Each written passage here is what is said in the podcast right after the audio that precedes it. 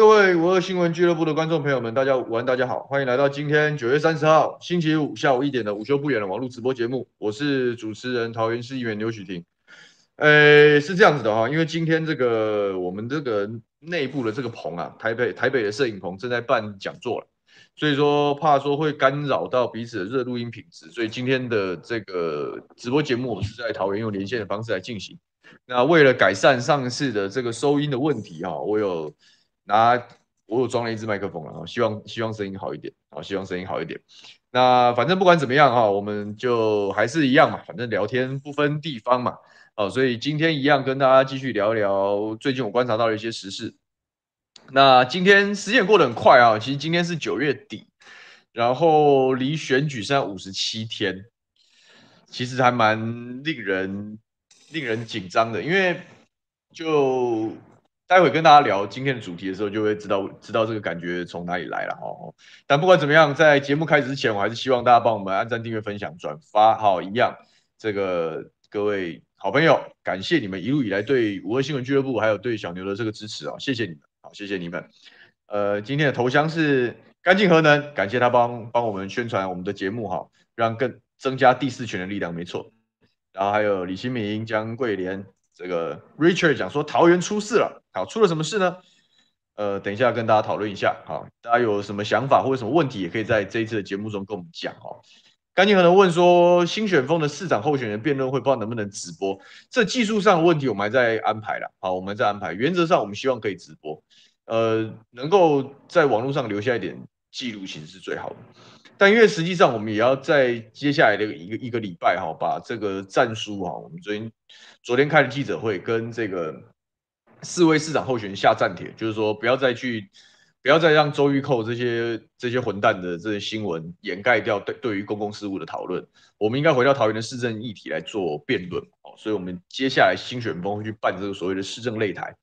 那希望他们都来参加，或者是你可以派强而有力的代表啊，只要能够代表你这个团队把这些题目讲清楚，我想这都不错的。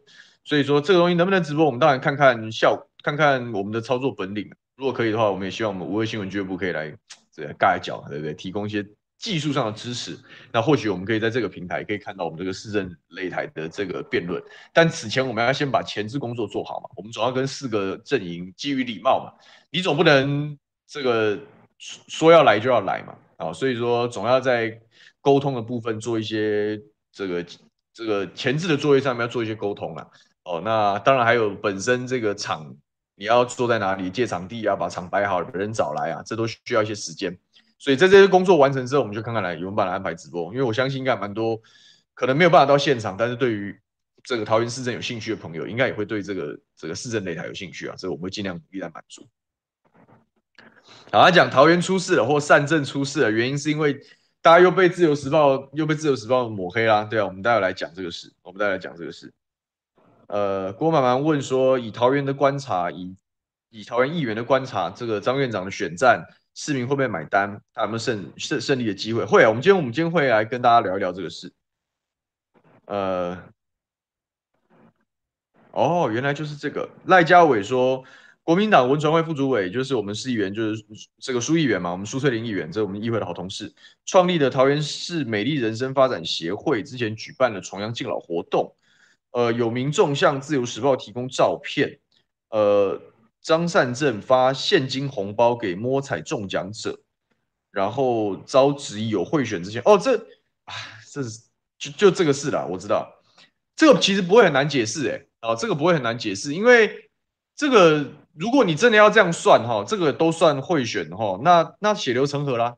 因为前一阵子我们在干嘛？我们在跑中秋晚会，每一场中秋晚会也都或多或少有一些，不管是礼品也好，或者是现金的赞助嘛，这个是一定一定会有的嘛。不是我讲现金赞助，不见得是候选人赞助。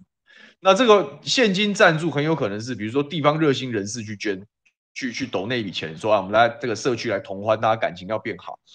但是，然后因为奖项很多嘛，你一个中秋晚会或者是一些重阳活动，一个摸彩摸彩品动辄这个六七十项，所以说大家基于啊，大家也是跟民意代表拉近关系哈，就会说，哎，我们去，我们也来跟跟这个除了民意代表自己提供摸彩品之外，我们也会请民意代表摸出其他人提供的摸彩品，就是会会这样节省时间嘛。所以有的时候我们也会帮忙收红包啊，啊，这样我们不是都买票？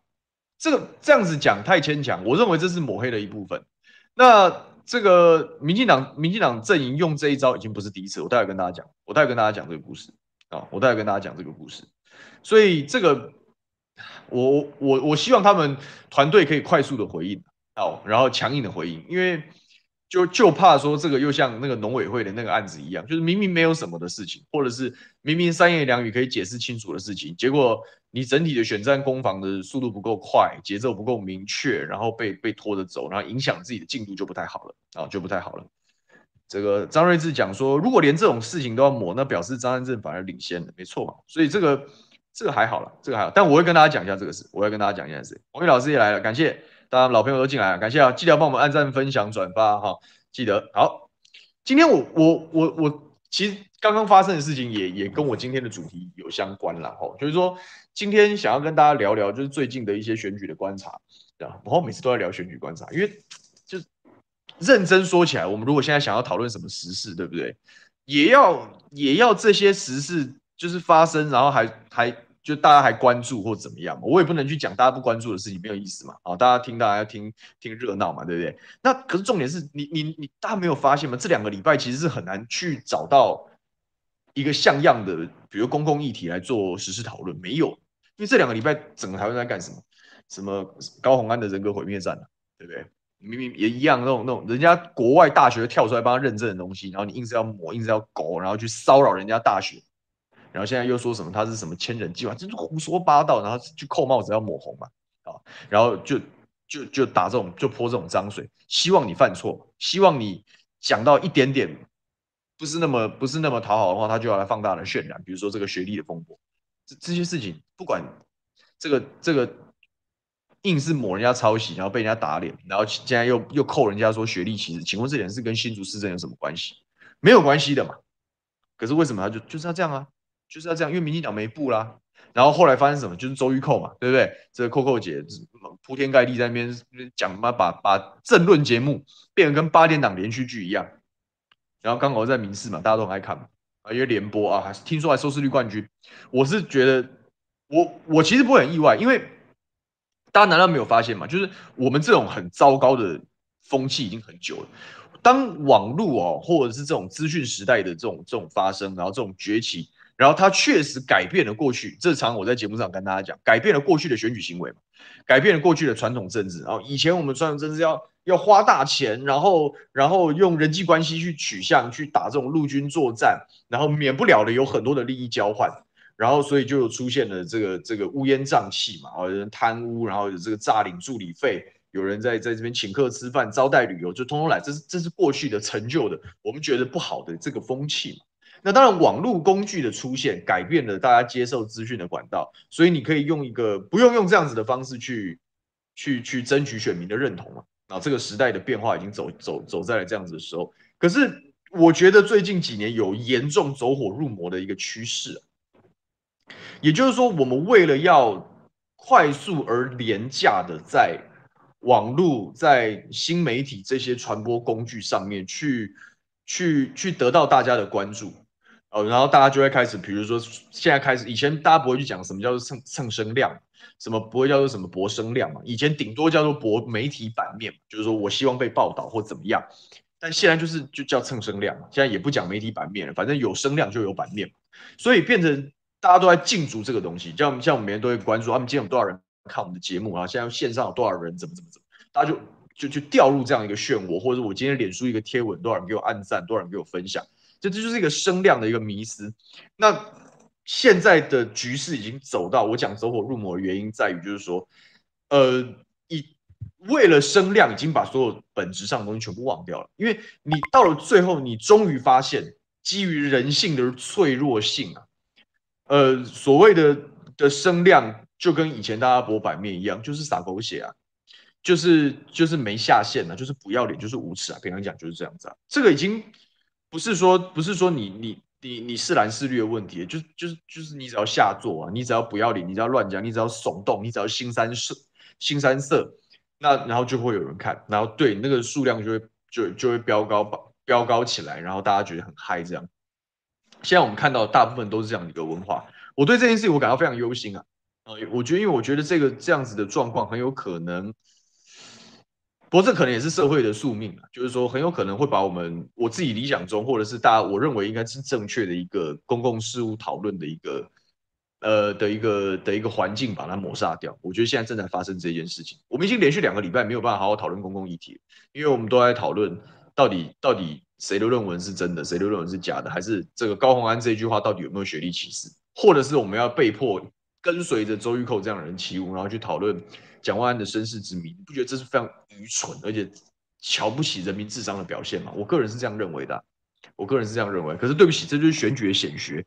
为什么它会变成选举的显学呢？因为这样做够洒狗血，够够够像连续剧，然后然后就是大家会爱看，然后声量很高，就会有版面。这就是一个堕落的生态啊！各位，现在就走向这样子的方向。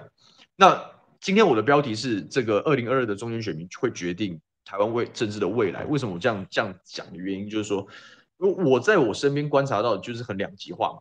有有一些人就是全然的接受了这样子的理论，就是反正就是要博声量啊，没有声量你就是就屁啊，你没有人会鸟你啊，然后你的东西也没有影响力，就是会有有一股这样的声音，然后很多人就前仆后继的去去做了这样的事情，包含很多新生代的政治人物都都在拼这样子的，都都都都在用这样的方式去思考，就是说，这是我们投入公共政。这个这个这个公共事务的一种一种入门的一种方式，那那另外一端就是我所接触到的很多的升斗小民吧，或者说一般的选民，或者是我的同侪，就不是在搞这一行的，不是在搞传媒，不是在搞政治的这些人，其实他们对于这样子的一个一个风风风气跟氛围，其实是非常反感。也就是说。呃，我个人观察就是说，台湾一般的人民，特别是不出生的中间选民，大概对于台湾的政治已经的厌恶，应该是应该达到了某一种程度的高度，某一种程度的新高度，就是这些王八蛋全部都去死，就全部的政治人物都应该去死。我觉得他们就心里默默这样讲，但他没没出声啊，就是变成变成就是说现在就就就是这样子。一大一堆人，然后追逐声量，然后有一群人会响应这样子的一个一个声量的一个一个一个追逐，然后就形成所谓的同温层啊，比如啊，极蓝的，然后大家就会靠在那个地方，然后深绿的就会靠在那个地方，然后变成一个像铜墙铁壁一样这样的一个同温层这样一个效应，这是这是追逐声量的人嘛？那没有追逐声量人，因为。追逐声量的这些家伙已经直接变成变成变成没有下限了，然后也没有也没有任何的尺度跟没有任何的道德观念，然后我们完全没有办法接受这件事情，所以就让就就就基本上我们就就这一群人就远离政治了，他就不再讨论公共事务了，变成这样的两极化，所以开始有一种说法啊，开始有一种说法就是说台湾有可能会从从二零二二这一盘选举开始进入一个非常低投票率的时代，就是说一。一中间选民已经完全死心了，就是在在轮政，然后自以为觉醒，然后后来发现只是被另外一群人重复的诈骗之后，已经完全死心了。就是不管我投给谁，都会都会搞砸，然后这群人都是王八蛋，最后都是骗大家。所以我干脆不理了，我也不想改变这件事情。那当出现这样的时候，其实就进入到蛮多，其实蛮多国家这样，比如日本就是一个很好的典型。大家讲说台湾的选举又有可能往日本的方向发展，为什么呢？就是日本投票率极低啊，三成而已啊，真的三成。那日本的这个自民党当然就长期执政嘛，因为在这三层里面，我的同文层最厚啊，我我可以掌握的东西，不管是透过媒体、透过透过人才培养、透过传统组织，它可以占有这个三层的一大半。那基本上它就靠着，实际上是整个社会大概百分之十五。或者是百分之二十的这样的民意支持度，可他可以长期用一个碾压式的席次，可以去掌握日本政治的这个全部的大权在握，这样就会由台湾未来有可能会变成这样。也就是说，当中间选民全部对于政治心灰意冷，然后再也不想要去去去去去去掺和政治的时候，那就会变成这两现在我们的所谓的这个大家各自的同温层啊，这些这些声量仔啊，这些追逐极端。追逐声量，然后无所不用其极，极端仔，他们就变成掌权的人。所以我觉得这件事情蛮蛮可怕的，蛮可怕的。那所以我讲，我说二零二二大家这一盘有没有出席投票，真的很重要。如果大家就真的就是像我们讲的，就是我们开始观察到这样的趋势，就是说不太不太讲理，大家都很讨厌，大家都都去死，我也不相信任何人这样。如果都不投票，那可能就会变成这样，我们投票率可能会有一个下跌，大大幅度的下跌，然后让让少少部分人就是走于口门之类的，他们就大行其道，因为他们就是政治的主流，他们就是政治的显学，因为你其他人不，你你其他人没有站出来抵制这样子的行为，然后因为当然你你要大家去抵制，基于道德良知或者怎么样去抵制，他也还蛮违反人性，因为这些人就张牙舞爪啊，然后而且他们觉得张牙舞爪是对的，但是这个。他们的嚣张来自于大家的沉默嘛，对不对？那这发生了就发生了，这是一种可能。那当然，另外一种可能是大家心里有有想法，心里是有有认知的，有有有自己的信念，有自己的良，然后他会付诸行动。那当然可以在投票的时候会让这些极端仔出现意想不到的结果。那事实上，我我我我是觉得我们也不用太悲观了，因为事实上你看最近这一段时间被罢免掉的人是谁？其实就是。这个当然，就我说有蓝有绿啊。我我们今天从一个中中立客观的角度来看这个事情，韩国瑜被罢免掉了，王浩宇被罢免掉了，陈柏也被罢免掉了。他们当初都是有极高的声量的人，他们是靠着声量暴起，然后因为因为也因为在政治上没有做正确的正确的这个步子，没有没有没有踩稳，好，然后因为这样的方向，他有出现了这种暴起暴落式的这样的一个政治发展的一个格局，所以。呃，从另外一个角度来看，台湾的选民是有在思考的，是有在反省的，然后是有在反思的，这也是这是一种可能。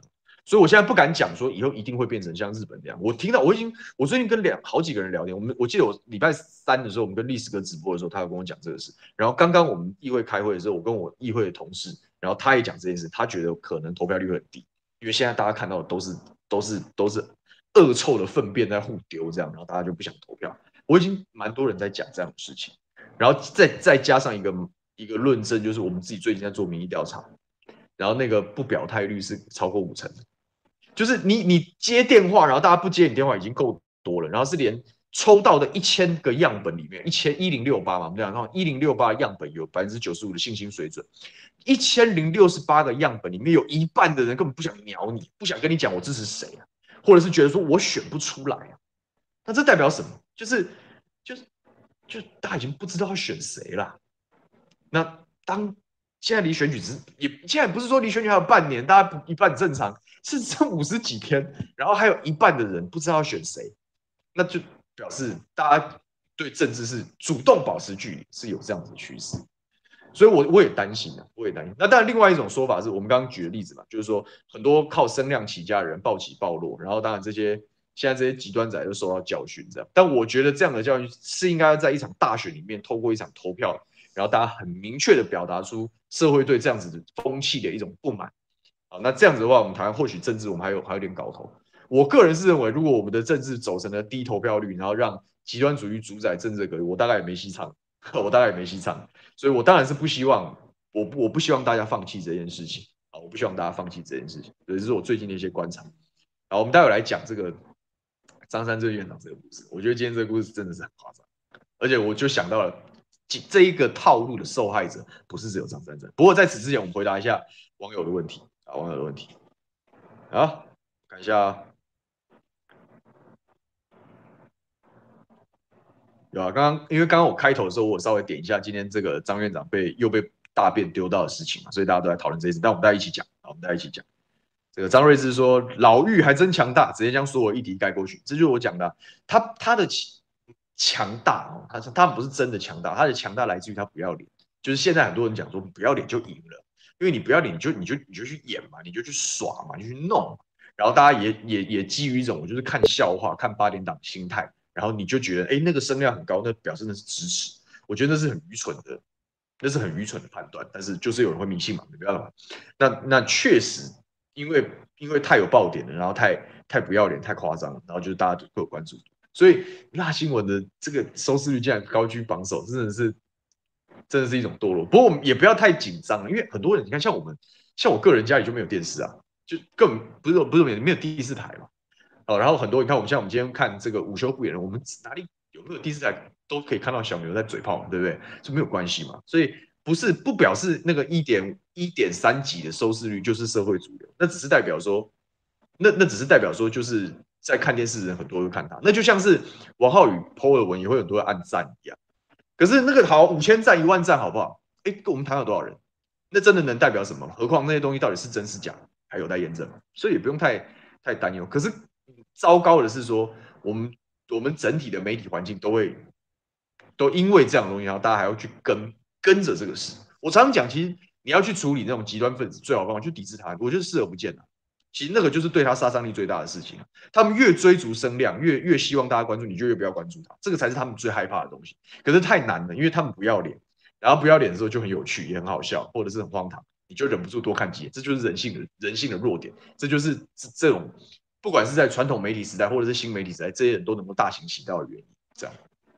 但是无论如何，我们都不希望这种大行其道把，就是让让认真基层安静工作的政治工作者，然后因为这样子心灰意冷，然后也不希望选民因此心灰意冷这样。好，大家都还在看张善政，那个我们大家一起讲。好，然后高虹安最近封的是《镜周刊》封面，哎，这件事我们待会可以来追两句来讲一下。因为那种国民进党现在也也开始不要脸，我讲了不要脸就赢了，所以他们打选战也是不要脸嘛。啊，等一下跟大家讲这个故事。李公军说小牛动算，感谢，拜托大家出来投票啊！因为我觉得这次的选举，如果中间选民都有大大量的出来投票，我认为选举结果会出乎大家意料之外，就是说。它不会变成那种传统，不是那种传统的板块预估的结果。然后，然后或许在某一些选举的时候，可以把这种高举这种蹭声量，然后然后博版面，然后这样子的人把它淘汰掉。当选民中间选民站出来投票，然后把这群人淘汰掉的时候，那就表示整个社会是有一股反制这样子这种这种邪魔歪道、这种妖风的一一股力量存在，而且它很有力道。哦，我想这是对我们这种。相对来讲，不追逐声量，然后希望可以做事，然后希望可以秉持初衷的人是最好的鼓励。所以拜托大家出来投票啊！对，这跟我们大家的发展都是有关系。这个 Sincerity X 说有一个 LSE 的学长在桃园，没想到这么你是说我吗？啊，所以你是我的学弟或学妹吗？不管怎么样，感谢你，感谢你。等人家在此声明啊，本人的学学位跟论文都是真的啊，不要在那边想东想西啊。我已经准备好了，因为我觉得。对，我那我一天送我老婆上班的时候，他就说：“哎、你你你你要不要先把你的论文备份起来？”我说：“已经准备好了。”他说：“因为就他就是平常比较少在关关心政治人，但他就是看到什么，他就看到高虹安，连高虹安都被都被都被塔利班这样一抹一弄这样。他就说他们现在已经没有在管嘞，就是不管是真的假，他们都先干了再说这样。我说对啊，他们就是这样，所以就是就准备。我说我我不但有我不但有论文，然后我还有我还有人证。”然后这个人证都还在，所以没问题。因为我的论文的研究方法是访谈，深度访谈，所以被我访问的人还在啊。就我也我可以很清楚跟大家讲我的论文在研究些什么，我的架构是什么，所以我是货真价实的啊，没有这个问题。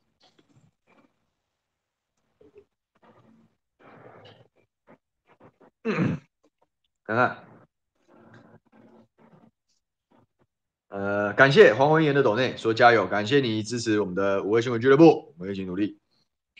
这个欧拉拉讲说，这个我是民调也不会表态，对，就是还没有找到标的啊，大家都还没有找到标的，所以就是这样。这个 Jeffrey 讲说，新竹出现大量竞周刊抹黑的假报文宣，直接不演，这是民进党党部操作的啊，非常没有水准啊，非常没有水准。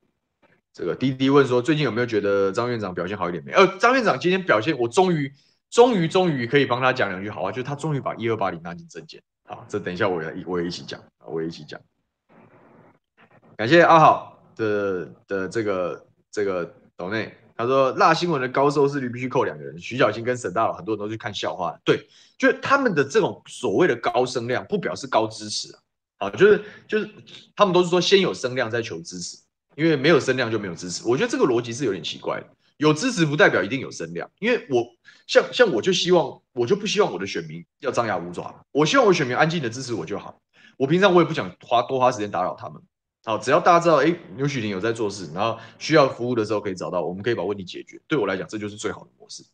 我不需要大家前呼后拥，然后万众簇拥。我我我没有很喜欢这件事情，所以你说一定要有声量，一定要被关注才有当选就，我我觉得不一定啊。但是大大家都有共识的地方在于，就是说有声量也不见得都是好声量。就是当你就是就一一万条，比如网络声量是一种数据化的东西嘛，比如你发一篇文有一万条回应。那，总有七千条在骂你的时候，那真的是好事吗？就是也不是嘛，啊，其实也不是嘛。所以说，这个当然他，所以我讲那个高收视率的背后，就是就就是有这样子的一股，有有有人是有人是真的是你的信徒，然后但很更多人可能是来看你的笑话这样，所以没什么意义，真的没什么意义。干净可能说，所以民进党是不是想要让中间选民不想出来投票就好？这就是我讲的模式啊。如果台湾变成一个低投票率的这个社会模式的话，基本上就是确立民进党长期执政，它就会变成台湾的自民党。真的就变成这样，因为人家有人家，他现在有他的组织啊，他善用。你看人家在南部是怎么生根发展，长期执政就有长期资源喂养，长期资源喂养就让反对势力慢慢长不起来，它就变成这样。那如果连其他地方的中间选民都放都心灰意冷放弃投票的时候，那就是那就是你就是放任这一群人啊啊，你就是放任这一群人，那好坏就大家一起承担啊。那他他他们是不是想操作这件事？是啊，那不然你以为他们往高虹安跟张善政这种身上丢大便干嘛？他如果运气好，他可以把对手彻底击沉了，彻底打挂。他如果没有把对手打挂，他把你打臭啊，他把整盘选举搅黄、搅烂、搅臭啊。像桃园就是很典型的例子啊，林志坚臭名满天下，基本上民进党已经未战先就未战先衰嘛。可是他就把你国民党一起搅臭啊，他你张善政回应不好，你就爆了嘛，你就跟林志坚一样爆掉了。可是你你基本上回应的很好。然后大家也会觉得说，这这场选战已经没有在讨论市政，那中间选民就算了吧。我也大家都没有很喜欢，就就他就想营造这样，但他的他的塔绿班是始终的、他他的他的他的铁杆都在啊，他他就是压低投票率对民进党是有利，所以他们正在操作这件事情。所以我说我说到最后的胜负关键还是中间选民啊，是中间选民要不要站出来表达自己的意见，要不要站出来对于这种现在大行其道的这种歪风、这种邪魔歪道表达你的抗议。我是希望大家站出来，要不然。我们也打不赢啊，凭良心讲，我们也打不赢，尽力了我们都打不赢，好吧？好，这个 Silent CEO 说，你可以选择大家出来投票，对，我非常同意这样的话，我非常非常同意这样的话。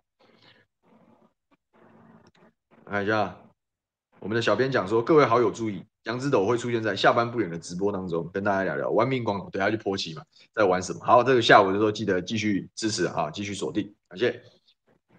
这个二十年来经济最好大屁侠，这名字好笑。所以我可以跟汉庭一样问政问得好，还是杀出片？我们我们的路线是蛮像，我们的路线蛮像。汉庭的声量虽然比我高，但基本上他该做议员的本分工作，他是一点都没少，他是全勤的，他是全勤的。那我们在桃园议会，我们也是全勤的，因为我觉得这才是本分嘛。啊，我这才是本分嘛，就是这样子。所以。大概就是这样。好，我们来我们来聊聊这个桃园桃园今天的事情。事情是这样，就是刚刚大家在讲留言的时候有讲嘛，就是我们苏苏议员的这个协会那办的活动，那办活动怎么办活动？怎么办摸彩什么的吧？那办摸彩的时候，那当然这个他们基于同党互相帮忙，那张院长去露露脸跟大家打打招呼，基于呃我们就让嘉宾有个机会跟大家同欢，所以就会让嘉宾来摸彩。那张就摸彩抽了现金红包颁奖颁给幸运的得奖者合影留念，这个其实就是每天发生在各个县市的日常。因为办活动有摸彩，不就是这样吗？我们跑中秋晚会，我们也摸摸电扇、摸电视、摸冰箱啊，都有啊。我我自己送在这边啊，我自己中秋晚会礼物就是这个啊，循环扇、劲风循环扇，五百块一台，对不对？就表示表示嘛，好玩好玩嘛，这是我们是经营选区的一些固定支出。所以我们就摸我们自己的电扇，他如果大厂一点，他就说啊，议员来啊，帮我们摸个这个这个比较比较，就各种形态都有，有帮我们摸二十八包米跟六十袋卫生纸的，有这种啊，有这种的，然后也有也有帮我们摸摸三台电视的，就就各种各种各种模式都有啊。所以如果这样子是贿选的话，那我那我要抓去关了，我所有的同事都要抓去关了，因为桃园到处都有中秋晚会，每一场嘛有摸彩，每一个人嘛送一个这个这个小电扇，或者是送一个。送一个小台灯或怎么样，然后每一个人也哦，你帮我们多摸两个奖项，那不全部人一起抓去关？如果这样子也算贿选，不全部抓去关？不是愚蠢是什么？我也我也抽过现金啊，我我有一次，我我之前应该是一九年嘛，我刚上任，反正那时候服务处才刚准备好，然后很生疏，其中有一个礼我忘了送这个，我忘了送，超糗，就是我去了，然后然后里长就跟我讲，因为大家都在忙活动，然后大家我那天我们中秋晚会一天都要跑个。跑个六七场这样，里长讲你你服务处没有把摸彩品送来，那不是完蛋了吗？那怎么办？那就现场你就掏短，我就掏我就掏我就掏一千块嘛，我说我赔罪了，我们就两个五百块红包，然后我们就就抽抽奖，就就这样子啊，跟这个电扇有什么差别啊？没有吧？这电扇就五百块啊，对不对？所以说那只是一个活动之中大家的一个同欢的一个桥段而已。那更别说，更别说张善正是去参加其他人活动，他搞他钱个肯定不是他出的，好吧？肯定不是他说，那可能是协会的会费啊。我协会收每一年收收会费，然后办活动的时候我编一笔支出，对不对？我们这个会费回馈大家，对不对？摸摸摸彩，大家同欢开心一下，运气好，大家心情好，这是有什么不对的？这有什么不好的？然后就啊，就栽赃他，就就是丢大便嘛。啊，就是丢大便嘛，因为，呃，我我担心这这种，像我们看问问到，我可以三两分钟，我就很鲜活的举几个例子，然后这样通通都懂了，没有这个问题。可是我很担心他的团队，我真的担心他的团队有没有办法好好的说明这件事啊？因为我我担心他的团队原因是我之所以对于对于我个人不反对选将空降，可是我觉得你空降的时候，你你的团队一定要有很强的。你要有在地连接啊，就是说你的团队要对于桃园的生态很了解。可是张善政院长，就我目前了解，基本上他的核心圈子就是就是那就是那些台北的人，就是那些这个这个主席身边的人，所以他们对桃园的基层的生态不见得了解。然后光是他们因这样的事情，他要去又找几个议员来问，然后做唯一处理，就觉得速度慢。你就可以理解他为什么在。在因应这些东西的速度那么慢，不清楚啊，没有脉络，然后要从头开始，就是没有准备，所以这是我当初担心他的原因。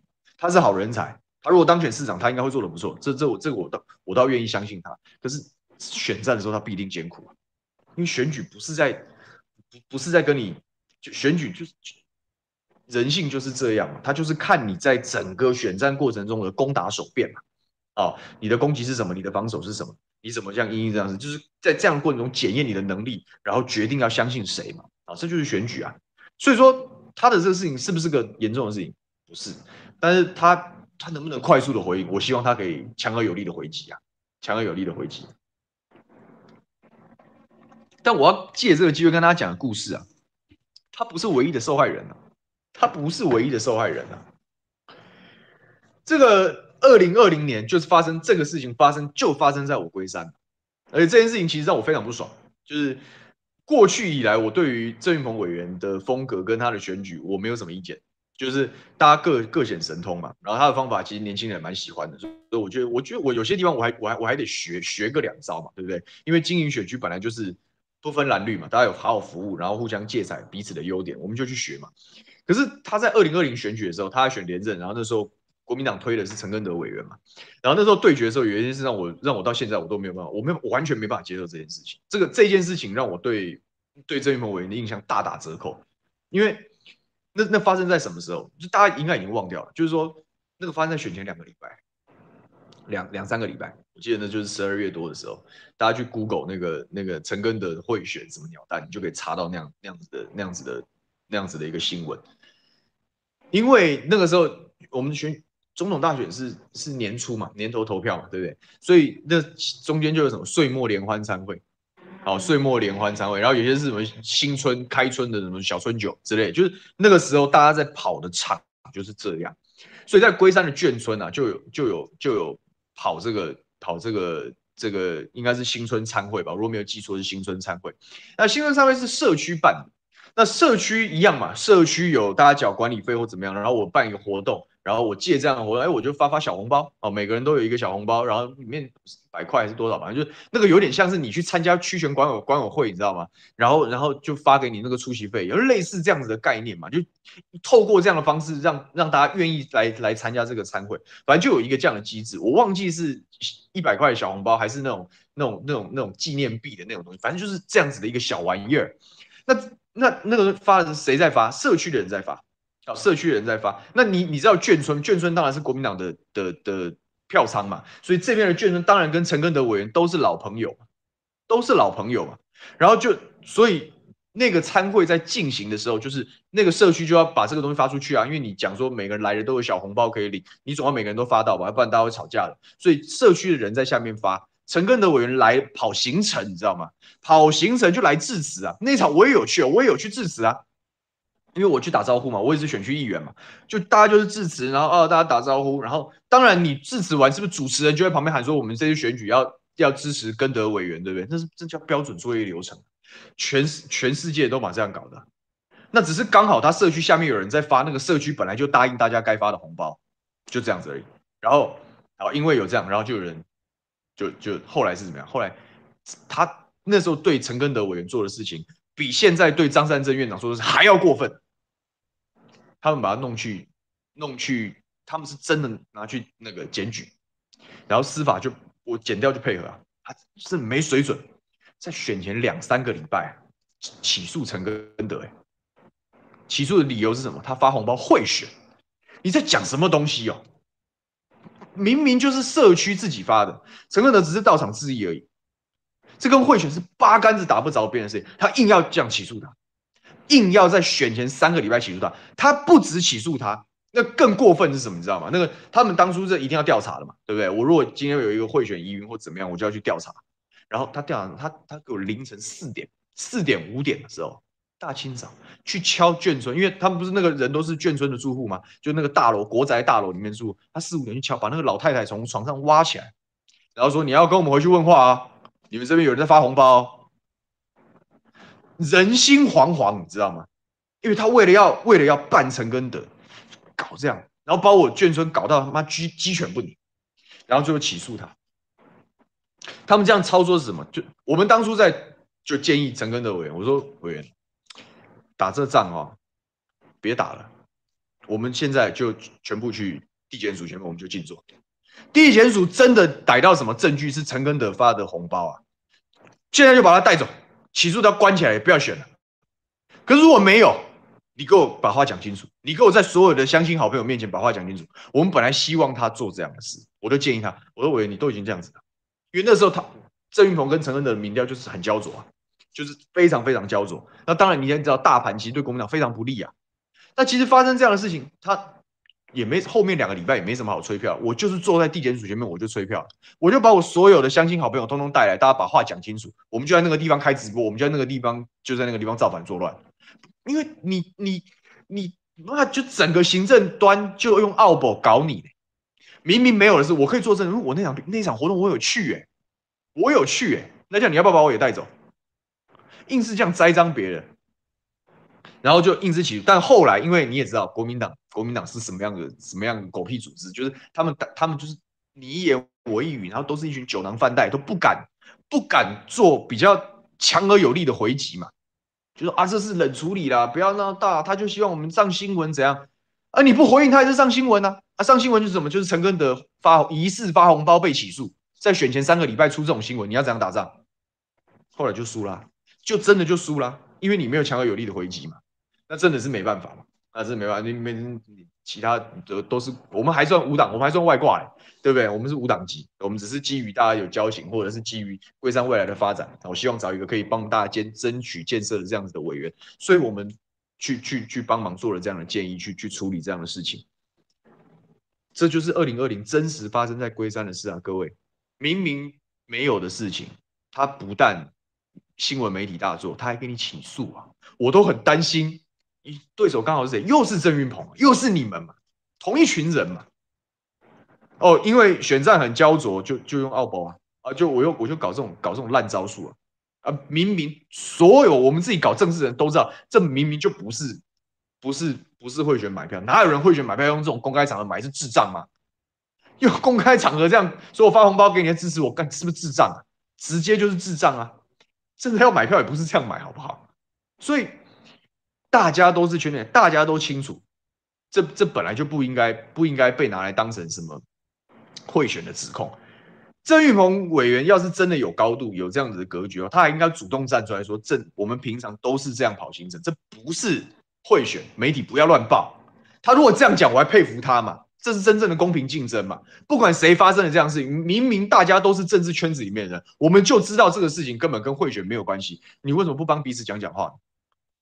你当政治的风气有办法做到这样的时候，大家才是真正的大门大路在竞争，而不是说我每天都我我我这里用从背后捅你一刀，我那里这里出一个暗拐，或者是绊你一脚，都是这种很下作、很垃圾的方式的打选战。那你你跟大家讲说要回归市政，回归个屁啊！超垃圾。就讲到这，想越想也是越越觉得很生气，就是王八蛋啊！但是意外吗？这群人就是这样打仗啊！民进党就是这样打仗啊！我们刚刚不是讲《镜周刊》吗？当初《镜周刊》的农委会谁？我我我这也真的是忍不住要再说再碎嘴两句。当初《镜周刊》就是是不是报张善政那个农委会抄袭案子？那他当然可以花很多时间解释，那是他的风格。但是当民进党把它变成黑函夹报的时候，那其实就是政治攻防。谁去做了这个？谁去做了这个夹报的这个动作？把《镜周刊》的这个节录有没有？他把它夹变成文宣一样，然后塞到信箱里面。谁去做了这样子的工作？叫民进党桃园市党部。民进党桃园市党部，民进党桃园市党部的主委是谁？桃园市党部是很重要负责啊，对不对？主委叫做张成义啊，是一个比我年纪还小，二十九岁，一个妹妹。那大家都听到这个就觉傻眼啦、我一个年轻小女孩，怎么突然当到民进党桃园市党部主委？哦，怎么当到这么大官？他老当然是家族嘛，好，当然是家族嘛。他老爸是谁？他老爸是以前的议员，叫张火炉啊，杨梅以前民进党议员叫张火炉，你们自己去 Google 一下张火炉。他就是有枪的那种立委，就是有枪的立委，而且他的有枪还不是还不是我们这乱讲有枪，是上过媒体的有枪啊，就是这样子的立委啊，啊不这样子的议员，对不起我讲错了，就是这样子的主委啊，老爸有黑枪，女儿发黑函呐、你国民党是不会打仗是不是？我一看到这个事，然后我这样想过了，大概我这对我来讲是像膝跳反射一样，那这种事情你你碰到人家这样搞你，用这种乐色不搞你不还扣。你你不你不回你不回击呀？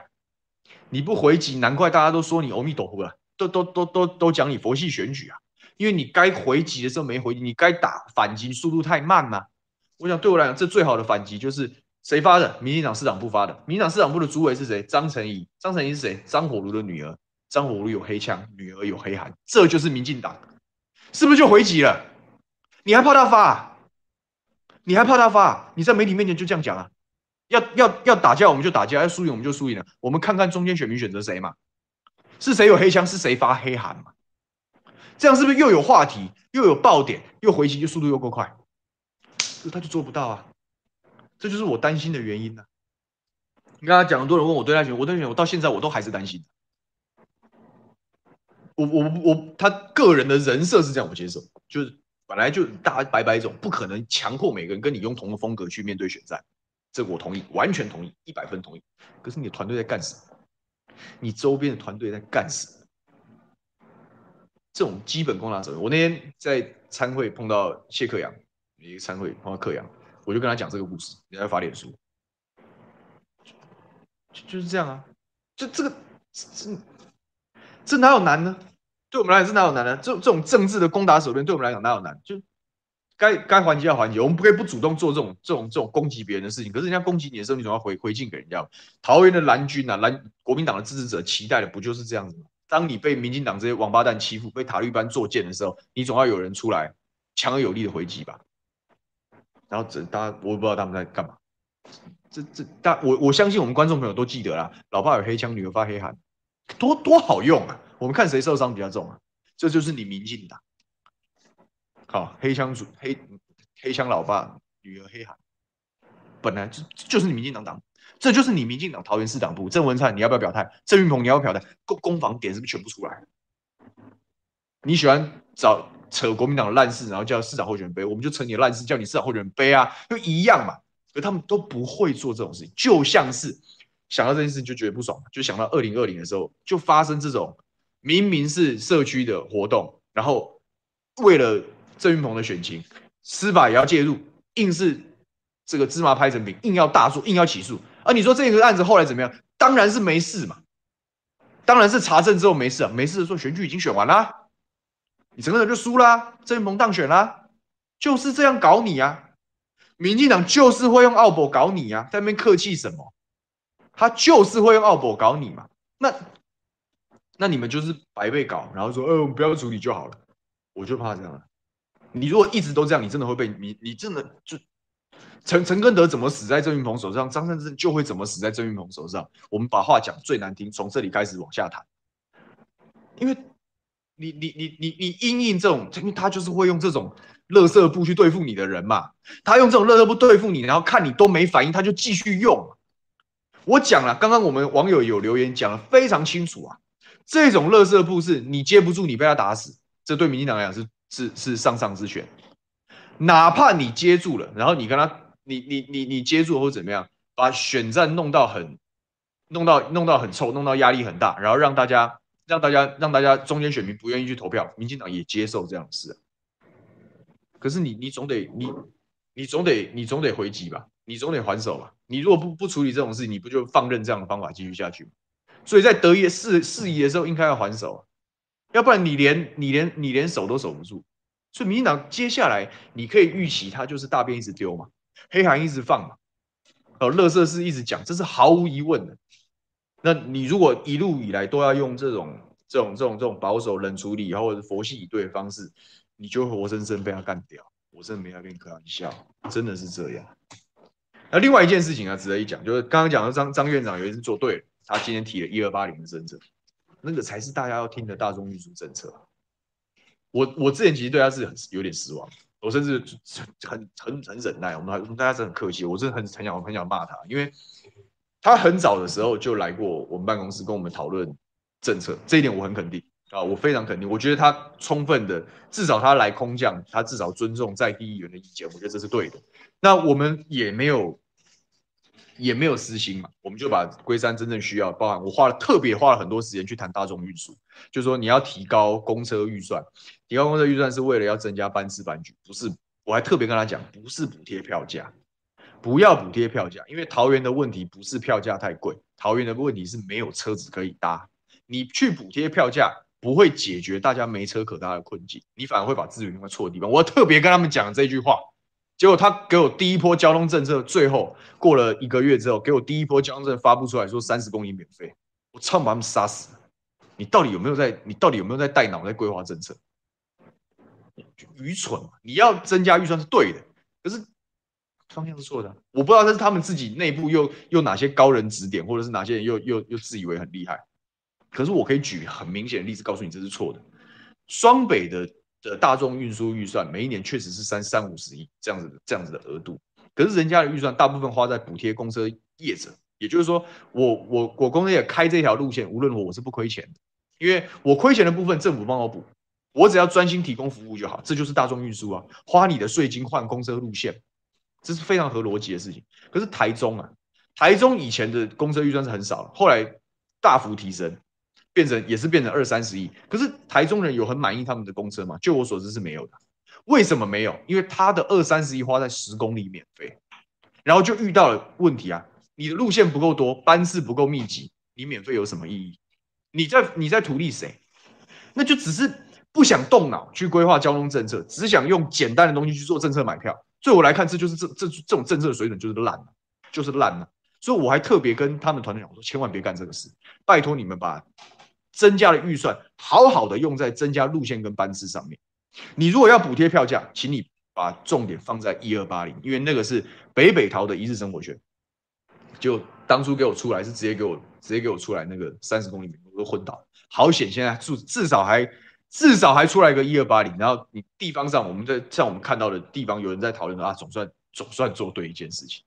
希望他们就此觉醒，好吧？不管是面对。民进党这种垃圾部的攻击也好，或者是在提政策也好，你你拜托你们多了解一些桃园在地的意见，然后去了解一下这个这个你的对手跟你的队友之间平常作战的一种方式，而不要活在自己的这种，我就担心国民党打仗每次都活在自己的泡泡里面，活在自己的圈圈里面，然后这些人就是你跟社会很脱节嘛，这是我们讲到烂掉的东西啊！如果这事还继续发生，那恐怕这个选举就不好了。好。回答一下我们的网友问题啊！今天时间过得是蛮快的。好，大家看到今天听到我讲这个故事之后，就发现这个他们真的很恶质，对不对？所以说这个蛮惨的。所以他们讲，大家都讲说是张善政被拍发红包，我觉得这这真的没什么，因为郑云鹏也发过电视啊。如果这样说的话，因为他在中秋晚会都会拍照啊，随便拍也有，好不好？所以那个不是不代表你有一个这样的动作，就表示那个是你发给他，那我那完全两码两码事。可他就是要这样，他要让你花时间，他他就是希望你不解释，或者是解释的很不清楚。这两者对民党也都是其都他们都他们就想看到这样的事。他们最不想看的事情就是你你三言两语或者是非常明快的节奏就就就就回击就还扣，他们这种招数就会失效，就是这样。所以就这样。江东小香香问说，后来陈根德怎么做？后来就没有怎么做，就听了那些传统国民党人的建议，说冷处理啊，我们玩议题玩不赢人家，怎样怎样怎样，就什么都没做，然后就输了。真的是这样啊！我们我们那时候甚至我还去找了这个叶大壮士，他如果还记得的话，这叶庆元律师，我还讲我们遇到这样的事情，我们可能会要埋锅造饭，直接抗议，请请他来声援。他说好，我们一定来声援。然后我们就打算继续去联络所有国民党各地的那个、就发生了这种这种选举奥博不集体声援，可以打一波团体战，搞不好可以逆转的。结果后来他都选择不做，那那就算了，那就算了。张瑞智讲完全不回应，第三者会被认为默认。对，所以民进党每次丢你大便，就是希望你不要回应，希望你冷处理。因为你冷处理的时候就，他就讲，你看他都没有回应啊，他也没有办法讲得很清楚啊，他心虚啊，通通来啊，通通都来了。所以就这样，就这样。所以我只能说，这个他们是不会手软的啊。民进党是为了保住政权。我讲这郑文灿像。被逼到悬崖边上一样，因为桃园如果丢掉他，他的神话就会完全破灭啊！他的神话真的会完全破灭，所以他们，然后加上郑云鹏本来就是一个，他为了党打仗是可以，就是连自己的人设都不要了嘛。你看，我们最早认识的郑云鹏，其实其实是蛮蛮可以讲道理，蛮蛮蛮理性，蛮中立，后来越来越像塔利班，表示这些人为了完成他们的目的，是什么事都会做出来，是不择手段。所以，如果你太小看这样子的组合的话，那我我也是在。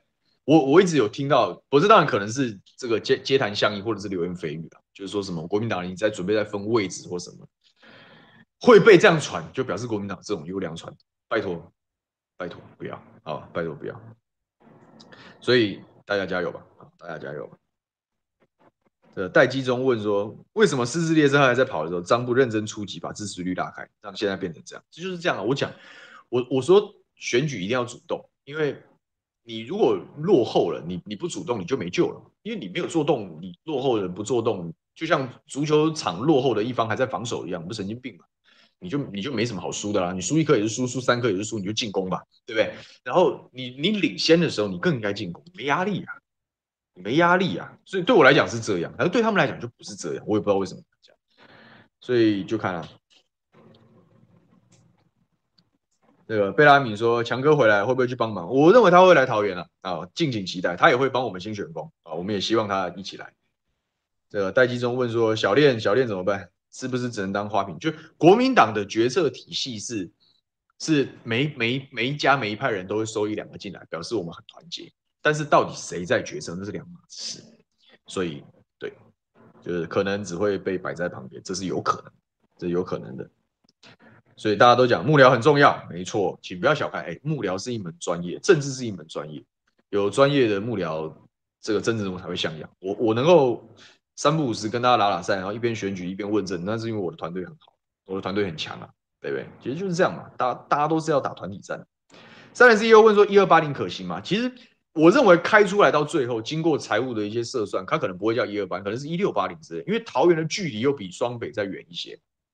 那你越远的，如果你票价还是要压这么低，你的预算财政负担会非常大啊！财政负担，双北的一二八零是台北市，我记得是五亿吧，新北市只出了五六亿，就是各花了五六亿的预算去补贴那个差额，它还本质上它还是票价补贴。可是我觉得它的票价补贴是有道理，因为那就是一个相对距离长的通勤族，然后他必须用到这些东西。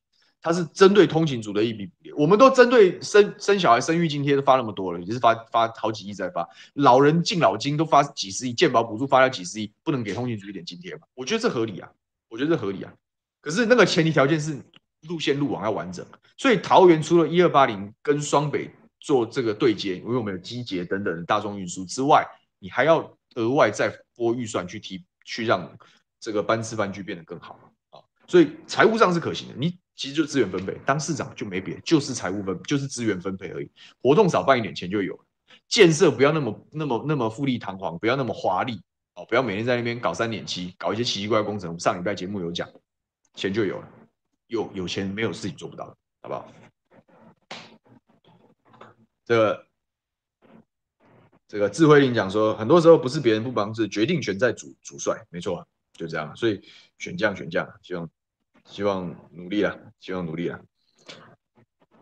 这个刚刚有讲说，有时候村长把郑云鹏发电视的照片 PO 出来，他们关键是我我是觉得这超当然是够快，可是就不够不够细腻，因为那个照片是记者协会的活动，然后现在记者协会说我这照片不打算让你用，这个他们可能基于中立或者是基于 偏帮民进党怎么样，他们不想的，但这种照片不用不用非得是哪个协会的，随便个晚会随便问都有，所以我相信这个事情也不会影响大家把大家血流成河的准备，但是这事情本质上就不是个问题啊，不是个问题，但你要快速的回应，然后然后强而有力的回击，这才是大家想要看到的。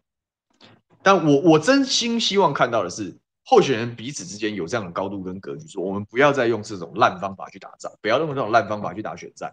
也就是说，这个东西明明就没什么。我们不应该这样子用用用这种方式去去去抹黑张善政。如果张善政的对手愿意这样讲，然后当他们发生一样的事情的时候，张善政也愿意这样帮他们讲，我们才是这才是健康的选举，好吗？可是当然，这对我们都我们都担心二零二二之后大家都不投票了。呃，当然我们能够想到这种理想境界，我们就就就想想就好。好，最后感谢待机中的斗内，他说直斗这阵子有大将之风，就是你愿意打这这年头，你愿意打，你愿意站出来，大家是会是会祝福的。啊，是会祝福的。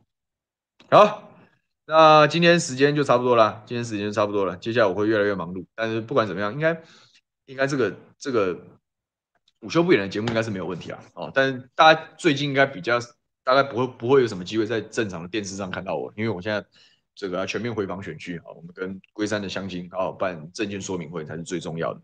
那也希望之后我们办活动的时候，这龟山的乡亲。给一起来响应。那最后是我们这个桃园新选风，为了主动端正这个狗屁倒灶的风气，我们决定办市政擂台啊。到最后，我们都会在我们四个选将，我跟中立的毛毛家庆毛哥、桃园的岳峰、观音的赵华，我们都会在我们的脸书上公告时间地点。桃园的好朋友欢迎一起来参加啊！这我想这是一个用行动支持我们的方式。那么今天的节目就到这边了，下个礼拜再见，拜拜。